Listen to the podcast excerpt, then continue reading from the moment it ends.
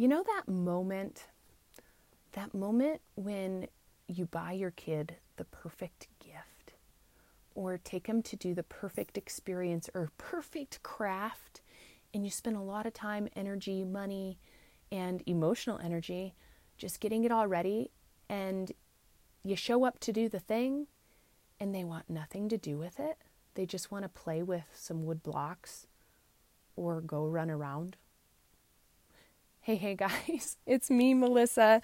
Um, this week we are talking about cutting the fat, and you guessed it today is simplicity in parenting, cutting the fat on that. Um, I am a mom of five, and this is something that I had to learn really quickly is um, when it comes to creating experiences for my kids, the more I cut the fat on the experience, the better the experience is. Raw and real, and the more space I open up for curiosity and creativity, those ones are the best experiences. Okay, so a little story time here. Um, I I tend to like go on Pinterest and look at all of these cool crafts and scroll my Instagram and see all these cool things parents are doing and I'm like, "Oh, why don't you do that, Melissa? Ooh, why don't you do that?" And then I do do that. And it ends up being a disaster and my kid didn't even have any interest in doing that craft. It just looked so pretty in the pictures. I was like, "Oh, the kids look like they had fun." And oh my gosh, these are so beautiful. And half the time I look back, I'm like, wait, there were no pictures of kids doing that craft. It was only parents. I think I think we have things a little messed up here because my crafts never turn out like that and they never show the kids in in those Pinterest boards anyways. So are those crafts really done by kids? I have my suspicions.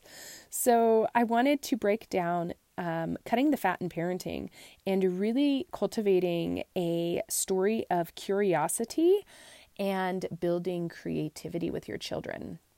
And a lot of it has to do with you and who you are in this story. And as parents, we are guides for our kids. We're not the person dictating who they will be, but we are the guide to help them figure out their best version of themselves. We're there to ask the hard questions. We're there to let them choose, fail, get back up, try again, try something new and different. We're there to hold space for them when they want to be entertained by a phone or an iPad. We're there to hold the space for them to be emotionally uncomfortable to go get creative, even though it's driving us bonkers and we may be needing to get something done ourselves we're parents first and foremost um, before our business or our role as mom. We're actually um, mentors. So we have to show them with our actions how we move through those uncomfortable emotional times. And, um, you know, healing work around parenting is very triggering. It's very emotional because we care so much about our children and who they become. I see a lot of times that we're so concerned about what they are not doing that we really overstep um, what they are doing.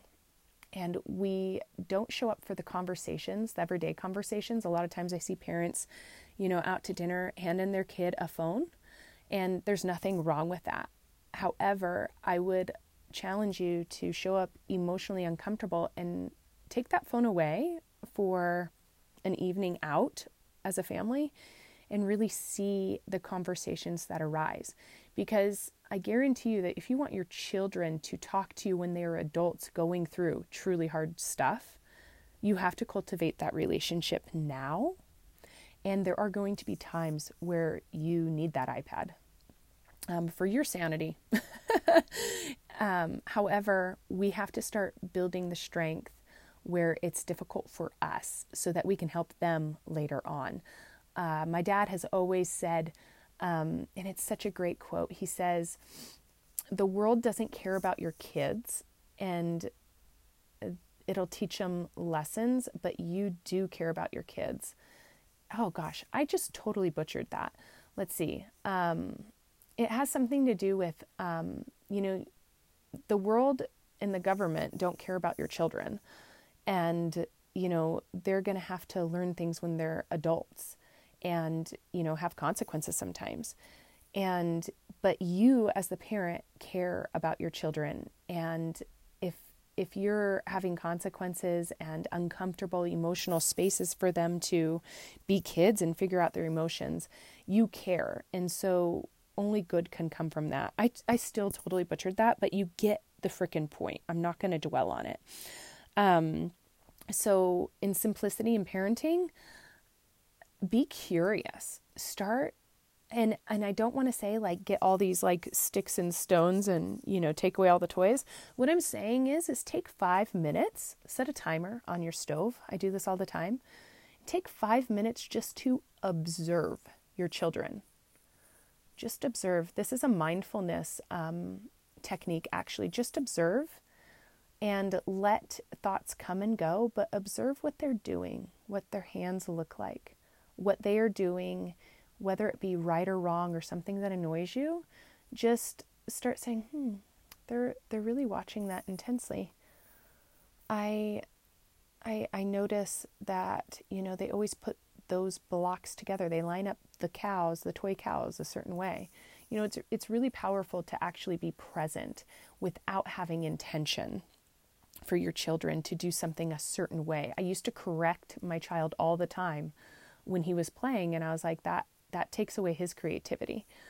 Um, so that is my tip for you is take 5 minutes, set a timer and just watch and observe your children.